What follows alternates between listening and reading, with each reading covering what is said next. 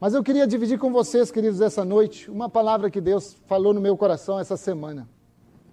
Algo que me tem feito refletir e eu tenho absoluta convicção que vai trazer paz à sua vida.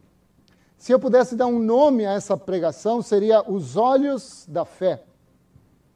Todos nós podemos ver as coisas, todos nós temos olhos e vemos o que está acontecendo ao nosso redor. Mas o que eu queria falar hoje é sobre os olhos da fé.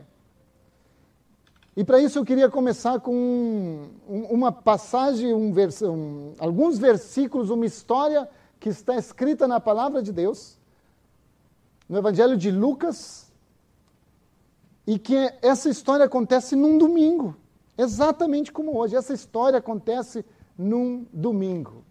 E eu acho que essa história tem muito a ver com o que estamos todos nós vivendo nesse momento e aquilo que Deus quer trabalhar no nosso coração. Em Lucas, capítulo 24, a partir do versículo 13, diz assim: Naquele mesmo dia, dois dos discípulos estavam indo para uma vila chamada Emaús, situada, situada mais ou menos a 11 quilômetros de Jerusalém. Enquanto falavam e discutiam sobre o assunto, o próprio Jesus se aproximou e começou a andar com eles. Mas seus olhos estavam impossibilitados de o reconhecer. Queridos, essa história acontece num domingo e deixa eu contextualizar um pouquinho do que está acontecendo.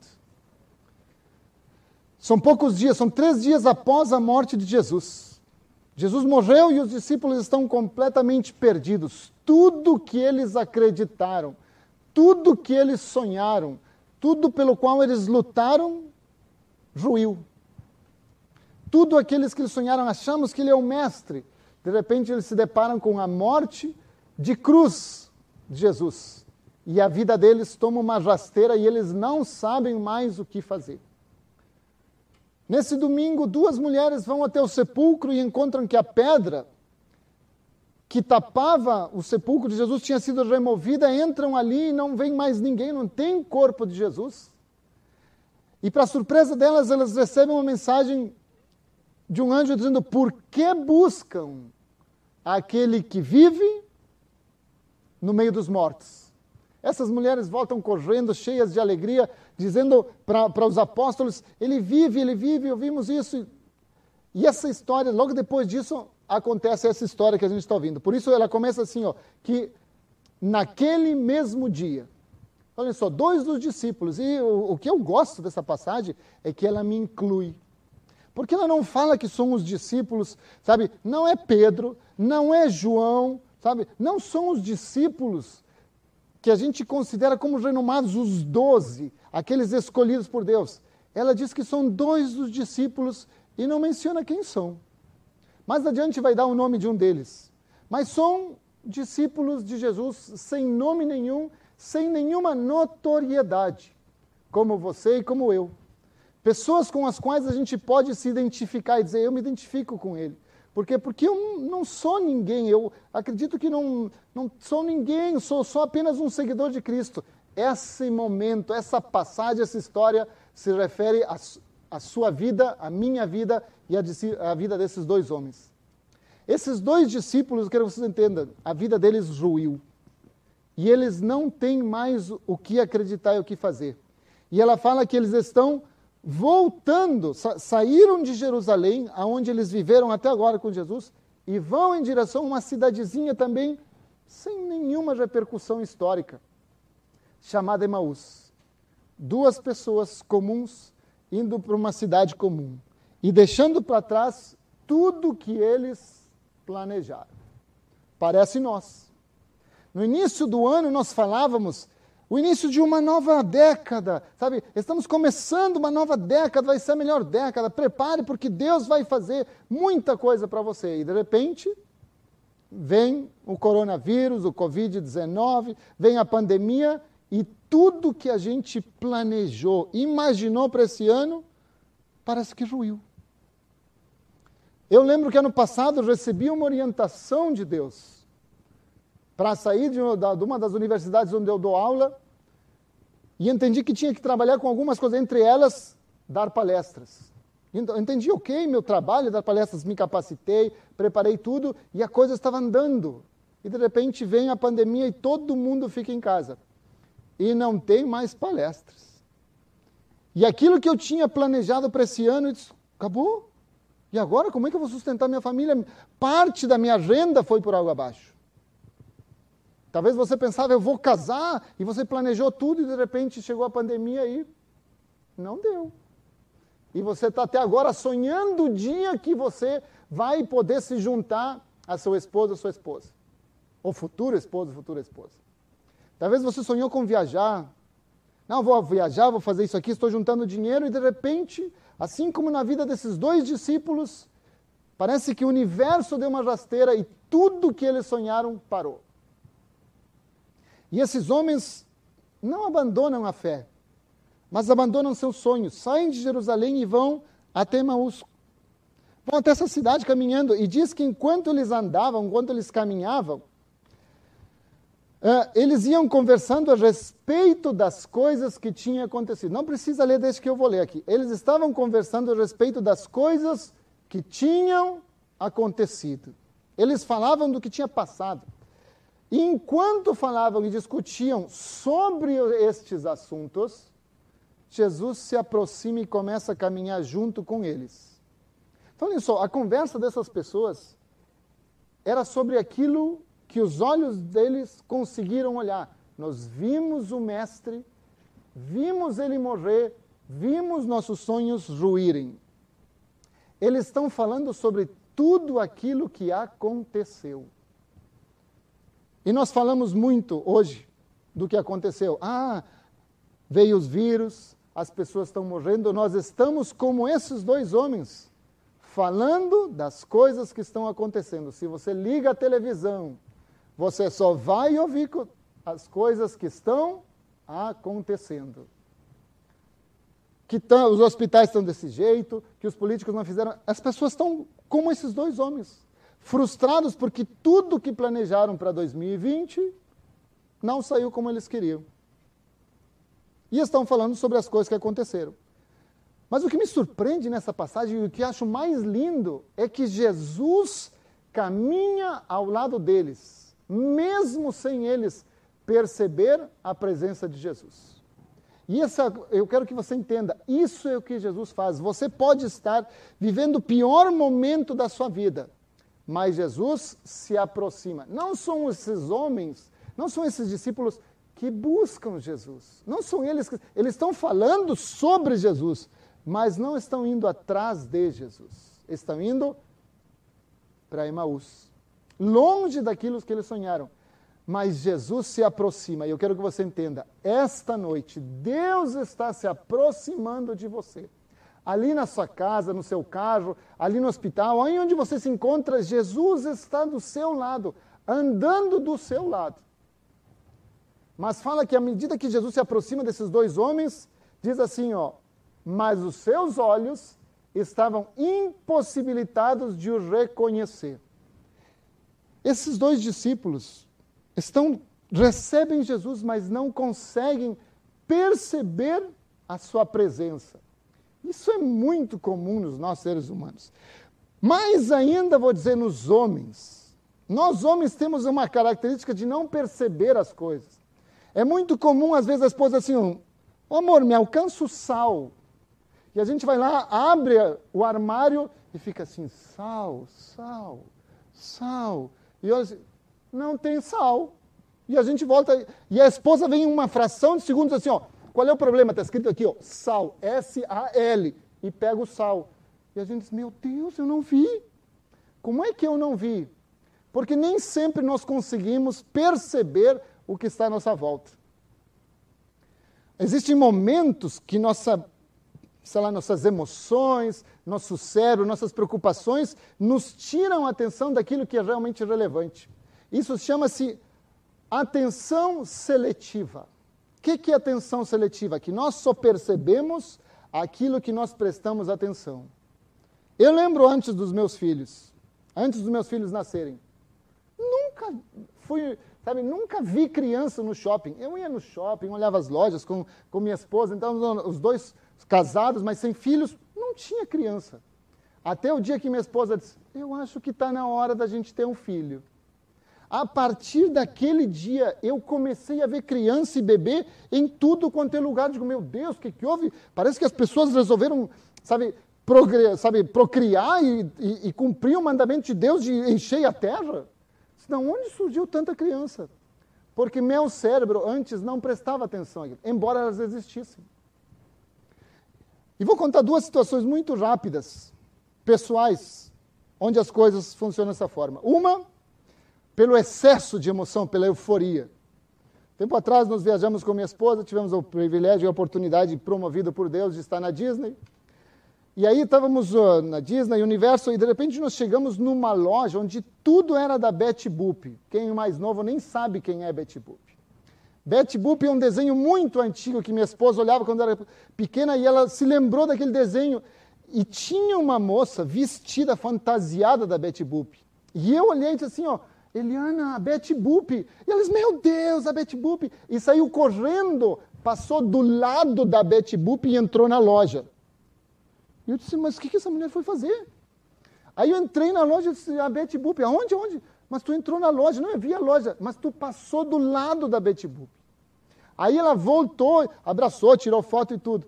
Só que na euforia de ter visto a Betty Boop, de, de ouvir a Betty Boop, ela passou do lado e não percebeu que ela estava ali. O excesso de emoção fez com que ela ficasse, de certa maneira, cega às coisas relevantes. E segunda situação. Tempo atrás, quando o Rafael era pequeno, meu filho, também conhecido como demolidor em alguns meios, ele era pequeno, ele não tinha nem um ano. E minha esposa estava trocando a fralda e ele se mexeu muito rápido e caiu e bateu a cabeça no piso frio. Bateu a cabeça, mas assim, ó, fez aquele barulho, bum, aquele barulho seco. E começou a chorar. Nos assustamos em seguida, vamos levar para o hospital agora mesmo. E ele não parava de chorar. E era um domingo, que nem hoje.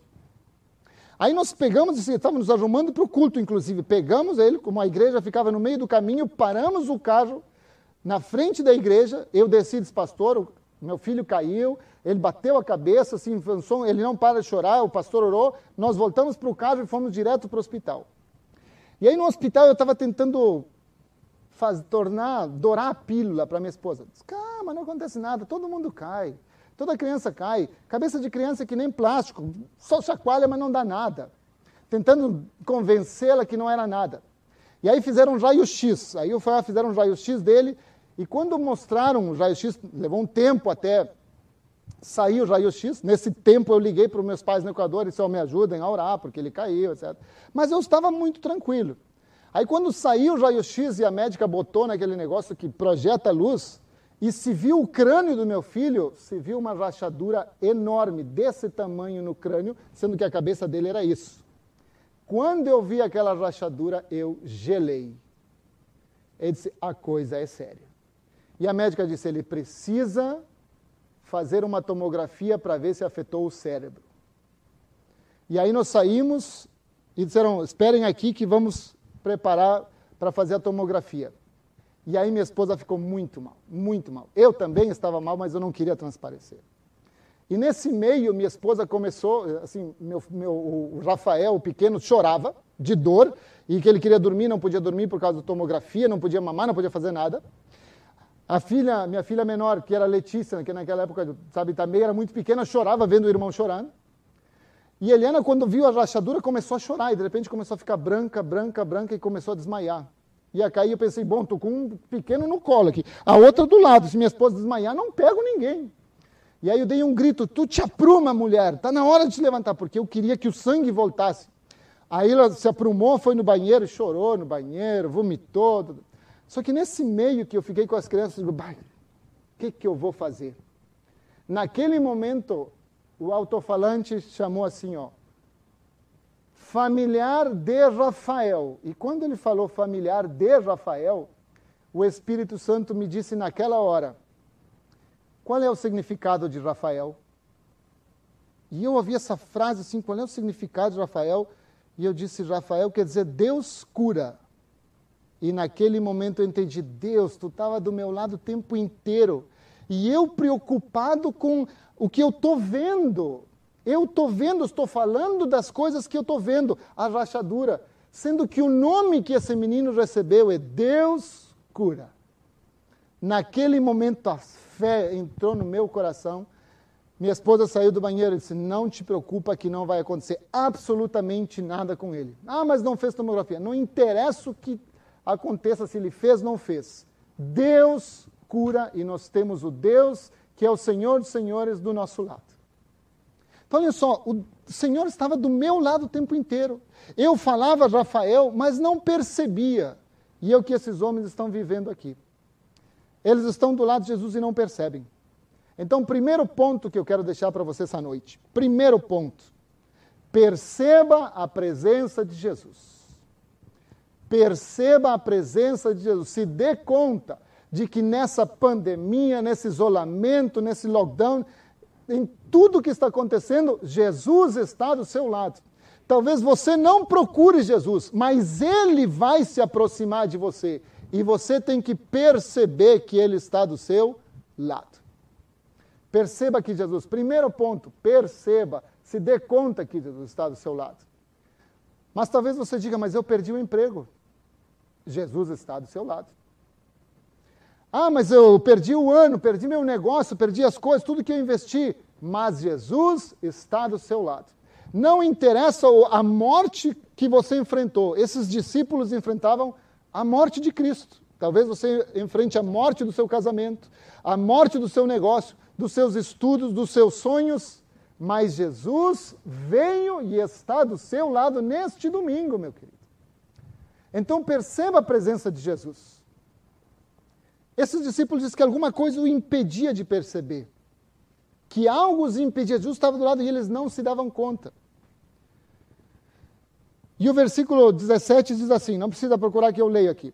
Jesus lhes perguntou: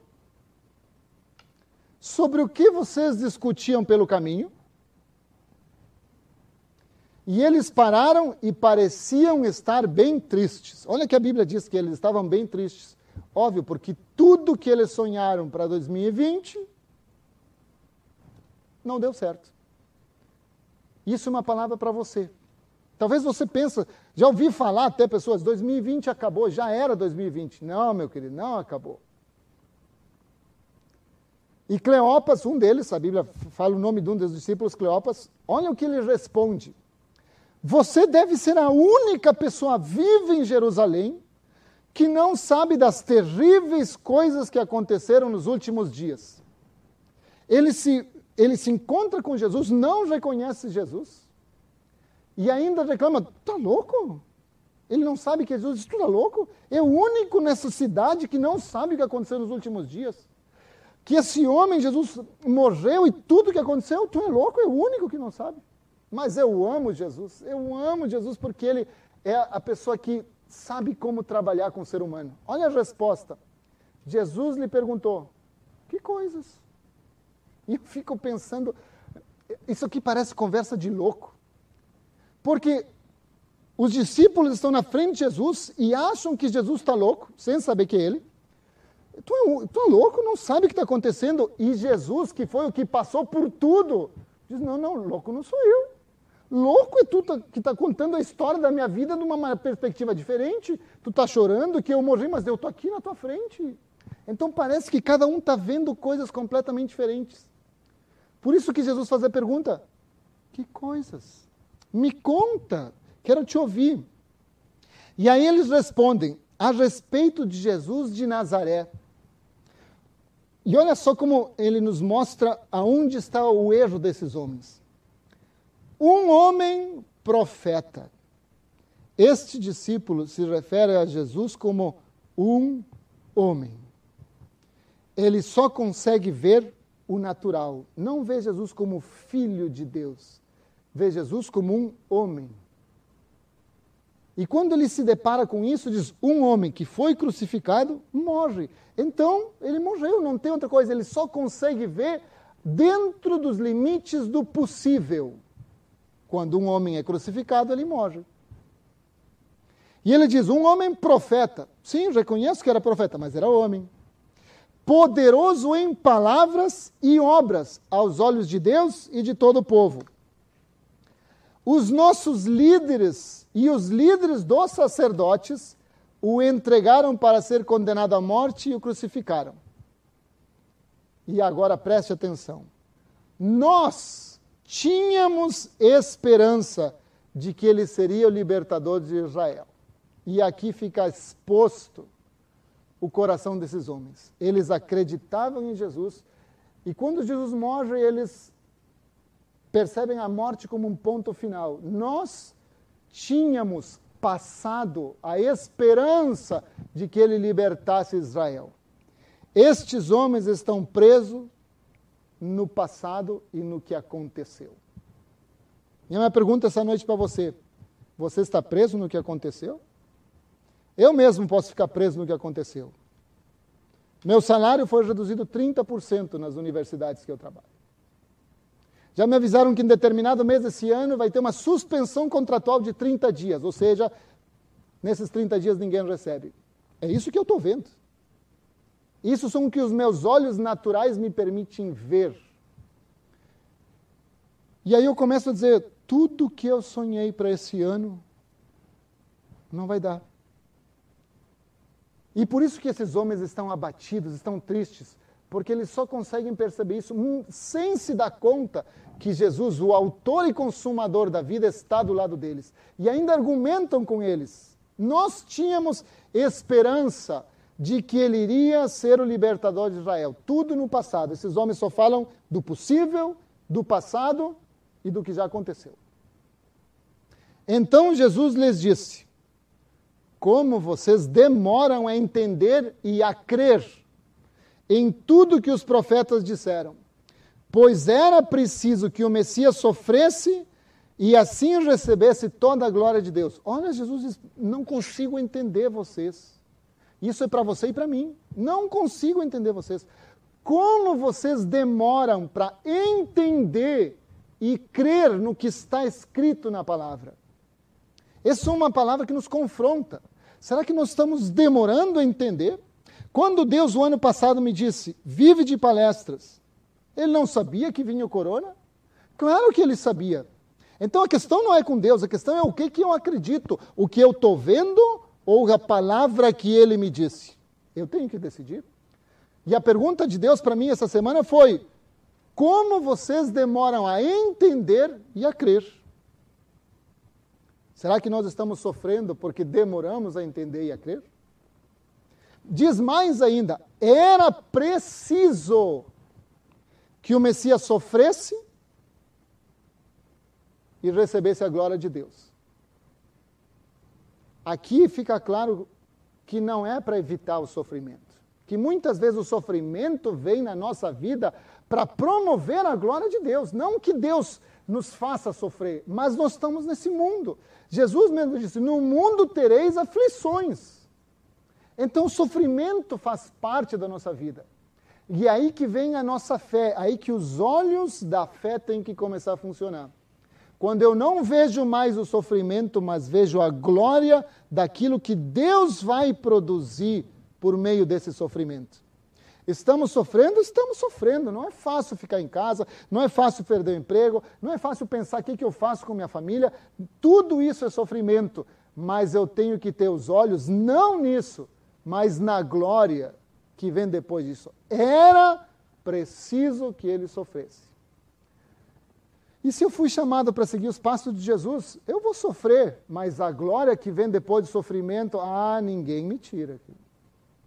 E olhem como é que isso muda, como é que Jesus muda a circunstância desses homens.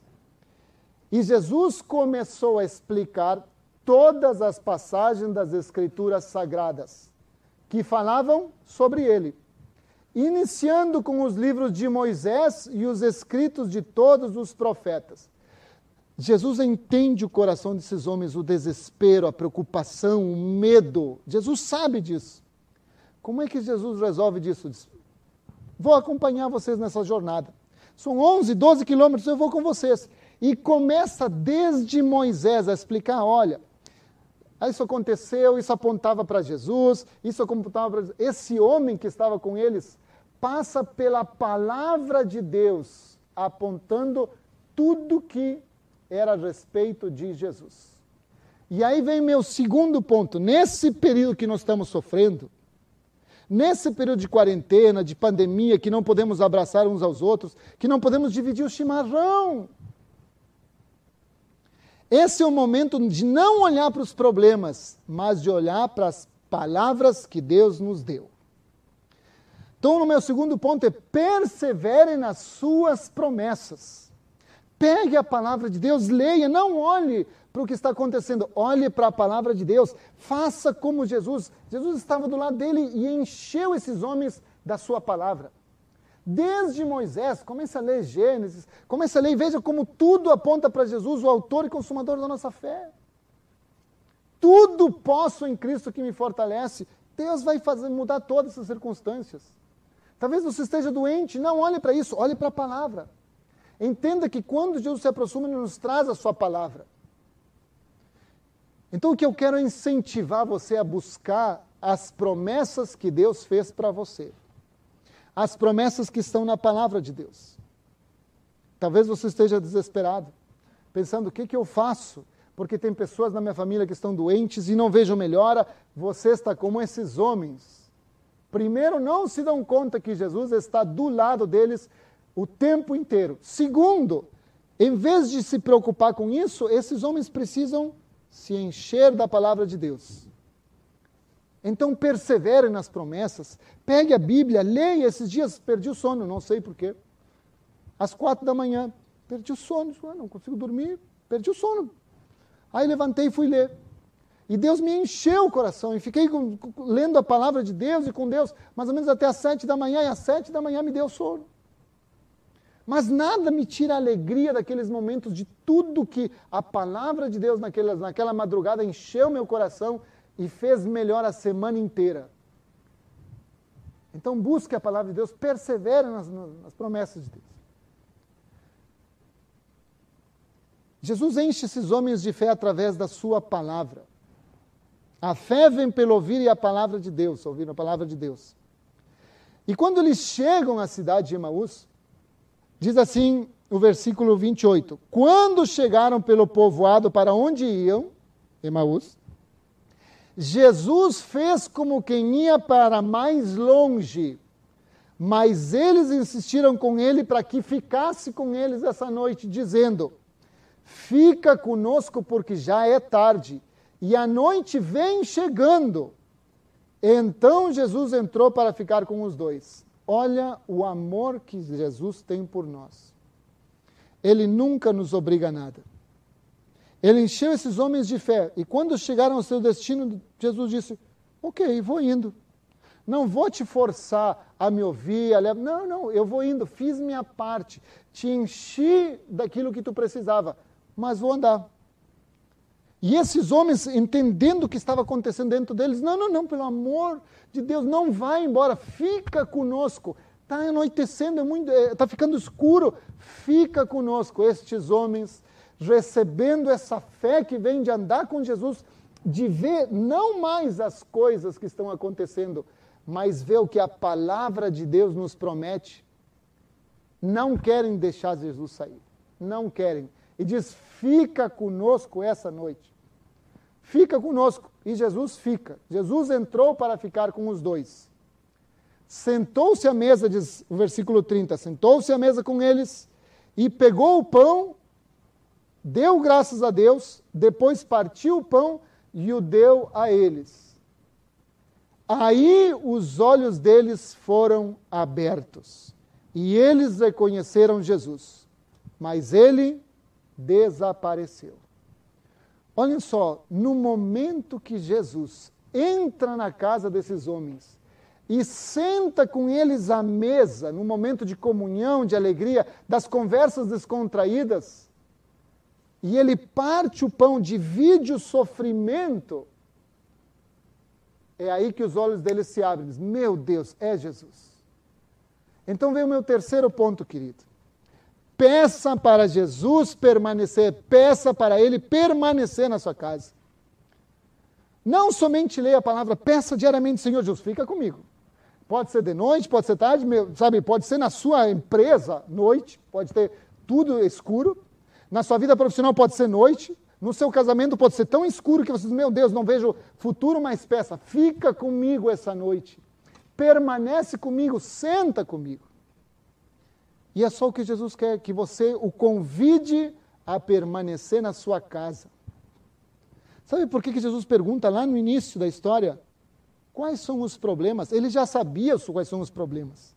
Jesus conhece o coração dos. Por que, que ele pergunta? Porque ele ama a comunhão com o homem. Por isso que ele entra e senta para ceiar com esses homens, porque ele está, vamos abrir o coração.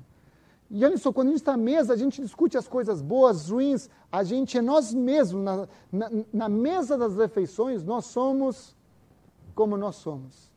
Contamos as coisas boas e ruins, e Jesus quer que você conte. Ele sabe de tudo, mas ele preza tanto você, que ele diz: senta comigo, vamos conversar para que a gente diga: Jesus não vai embora. É tarde. Sabe, parece que na minha vida tudo é tarde. Parece que não vou casar, que não vou melhorar de emprego, que, que tudo vai dar. Parece que é tarde, mas não vai. Não importa. Pode ser de noite, mas não vai. Só não quero te perder. A única coisa que eu quero é tu. Então peça para ele permanecer. E nesse partir do pão, nessa comunhão com Cristo, os seus olhos vão ser abertos. E no meio dessa pandemia, dessa falta de emprego, dessa situação, você vai começar a ver as oportunidades que Deus tem para você. E você vai dizer: Meu Deus, não tinha me dado conta disso. Tem uma oportunidade de sustentar minha família aqui. Tem uma direção de Deus.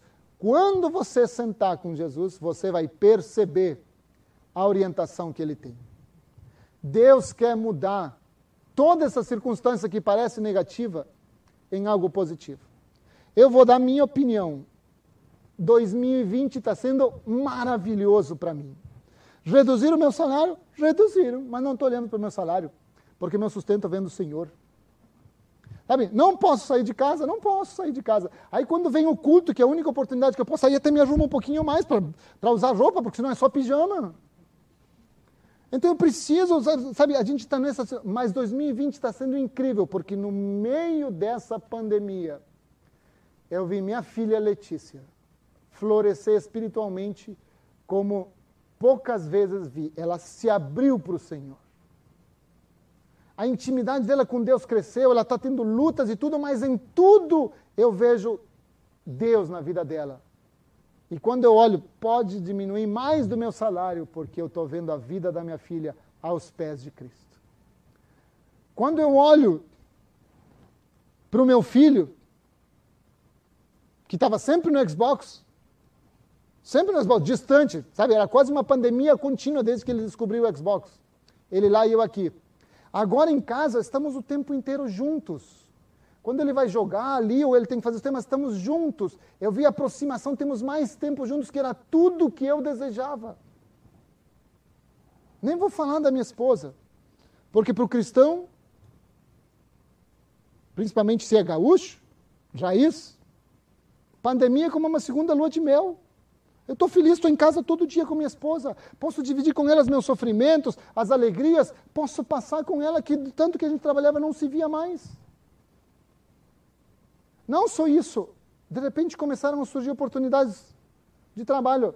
Alguém me liga e diz, olha, nós queremos fazer um curso online e começa a aparecer um monte de oportunidades que eu nem tinha ideia que era. Por quê? Porque eu comecei a ver as coisas pelos olhos da fé. Saber que Deus está do meu lado, buscar na Sua palavra e diariamente, Senhor, fica comigo, fica comigo. E olhem como isso muda a vida desses homens. Eles acabaram de chegar, sentaram para ceiar, e quando se abre os olhos, diz em seguida assim: ó, aí os olhos deles foram abertos e eles reconheceram a Jesus, mas imediatamente Jesus desapareceu. Eles se levantaram em seguida e voltaram para Jerusalém. Ou seja, não interessa o que eles foram fazer em Emaús. Eles caíram em si e disseram, cara, de noite eles pediram para Jesus ficar com eles porque era noite. Não importou nada. A alegria deles foi tão grande que diz, quer saber meu sonho que ficou em Jerusalém? Não me importa se é de noite, eu vou voltar para o meu sonho. E voltaram à noite até Jerusalém. Porque a chama que ardia dentro deles acendeu de volta as promessas que Deus tinha para eles. Eles tinham abandonado as promessas. mas voltaram. E voltaram para Jerusalém, onde encontraram os onze apóstolos, reunidos com outros seguidores de Jesus. E os apóstolos diziam: olha a conversa que os apóstolos estão tendo agora. Esses dois homens voltam e encontram os outros onze apóstolos. De fato, o Senhor ressuscitou e foi visto por Simão. Os onze que ficaram em Jerusalém tiveram um encontro com Jesus também. E estavam conversando não mais do que tinha acontecido, estavam conversando sobre o que Jesus tinha feito. Ele ressuscitou. E os dois homens que chegaram contaram o que havia acontecido na estrada e como tinham reconhecido ao Senhor quando ele havia partido o pão. E para terminar, preste atenção, porque essa parte é maravilhosa. Enquanto estavam contando isso, Jesus apareceu de repente no meio deles e disse: Que a paz esteja com você. Olha só. No domingo, as irmãs, eh, duas mulheres vão ao sepulcro e dizem: Jesus ressuscitou. Nenhum deles acredita. Nenhum deles acredita. Dois vão para Emaús e os outros ficam ali falando: E agora o que fazemos? Nosso sonho. Jesus visita os dois que estão em Emaús. Jesus visita os onze. E agora, no final da noite, a conversa deles não é mais a morte de Jesus, não é mais a pedra, não é mais o Império Romano, não é mais a morte dos sonhos, a conversa deles é Jesus está vivo. E quando a conversa deles muda, não para falar do possível do que aconteceu da morte, mas para falar do impossível, da ressurreição que é impossível. Quando a conversa deles passa a ser Jesus, o impossível, Jesus aparece. Então você quer ver Jesus na sua vida, nesse período, comece a falar do impossível. Comece a mudar a sua forma de ver as coisas. Olhe as coisas pelos olhos da fé, o que a palavra de Deus diz para você como promessa. Coloque ali no chat, eu olho pelos olhos da fé. Coloque ali, eu olho pelos olhos da fé. Porque quando você olhar o que Jesus mostrou para você, as suas promessas, quando a sua conversa não for o possível, mas for o impossível, Jesus vai se manifestar fisicamente do seu lado. É essa palavra que Deus tem para mim e para você essa noite. Pare de falar as coisas que aconteceram. Tem Covid? Eu sei que tem Covid. Tem falta de leitos, tem sofrimento, tem demissões. Pare de falar isso. Fale da palavra de Deus. Fale do impossível, fale de Jesus. Reduzir o meu salário, perdi meu emprego, eu estou com problemas em casa. Pare de falar isso. Diga, Jesus está comigo no meu casamento. A minha profissão está nas mãos de Jesus. O meu emprego está nas mãos de Jesus. Fale do impossível e você vai ver, a manifestação de Deus na sua vida. Foi quando eles mudaram a sua maneira de olhar as coisas que Jesus apareceu. Então saiba que agora na sua casa, aí onde você está, com todos os desafios que você tem, e que são muitos, eu sei que todos nós temos desafios, Jesus está do seu lado. Primeira coisa, perceba a presença de Jesus. É a primeira coisa que eu quero que você perceba a presença de Jesus. Segunda coisa, eu quero que você persevere nas suas promessas. Entenda, Jesus está ali onde você está na sua casa. Pegue a palavra de Deus. Deus, o que, que tu tem para mim agora? Não interessa a pandemia, não me interessa lockdown, não me interessa nada. Eu quero saber o que tens para mim. E terceira coisa, peça para ele permanecer. Senhor, permanece comigo. Seja o que vier na frente, estou contigo. E você vai ver que a manifestação do melhor de Deus vai acontecer na sua vida. Você consegue dar um amém ali no chat? Diga amém, comece agora, não espere para amanhã. Comece agora, assim, eu vejo as promessas de Deus, vivo por elas. É momento da gente exercitar nossa fé e ver as coisas como Deus as vê. 2020, já vou dizendo, é meu melhor ano. 2020 é meu melhor ano, não olhando pelas coisas que acontecem, nem para o passado, nem para o possível, é vendo o impossível que existe em Cristo Jesus. Queria agora que você baixasse sua cabeça para que a gente pudesse orar. Pai, no nome de Jesus, eu oro por cada pessoa que está ouvindo essa, essa palavra, essa pregação. Reconheço sim que todos eles têm problemas de saúde, de emprego, de relacionamentos, todos têm, às vezes pode ter depressão, ansiedade, todos nós temos problemas, não negamos isso, Senhor. Mas queremos tirar os olhos daquilo que está acontecendo e botar os olhos em Ti, Jesus. Que nossos olhos sejam focados em Ti, Senhor, na Tua palavra e na fé que temos de que tudo coopera para o nosso bem. Meu querido, eu abençoo você agora, no nome de Jesus, para que seus olhos sejam movidos pela fé. Fé que é a certeza do que não se vê, mas que você saia daqui vencedor. Receba essa palavra. Se aproprie dessa palavra e diga: Eu sou mais do que vencedor em Cristo Jesus. Coloque ali no chat, eu quero ver você colocando ali no chat: Eu sou mais do que vencedor em Cristo Jesus. Essa palavra que Deus trouxe para você, uma palavra de esperança, de que mesmo você no pior dos momentos, Ele está do seu lado. Amém, querido? Você recebe essa palavra? Se você nunca recebeu a Cristo, eu vou fazer um convite antes do próximo louvor. Se você nunca recebeu a Jesus, eu não conheço esse Jesus. Eu não conheço nem sequer esse Jesus, com muito menos as promessas que ele tem para mim. Esse é o momento que Deus fez com que você ficasse na internet para ouvir o que ele tem para você. É muito simples, é abrir seu coração e reconhecê-lo como seu Senhor e Salvador.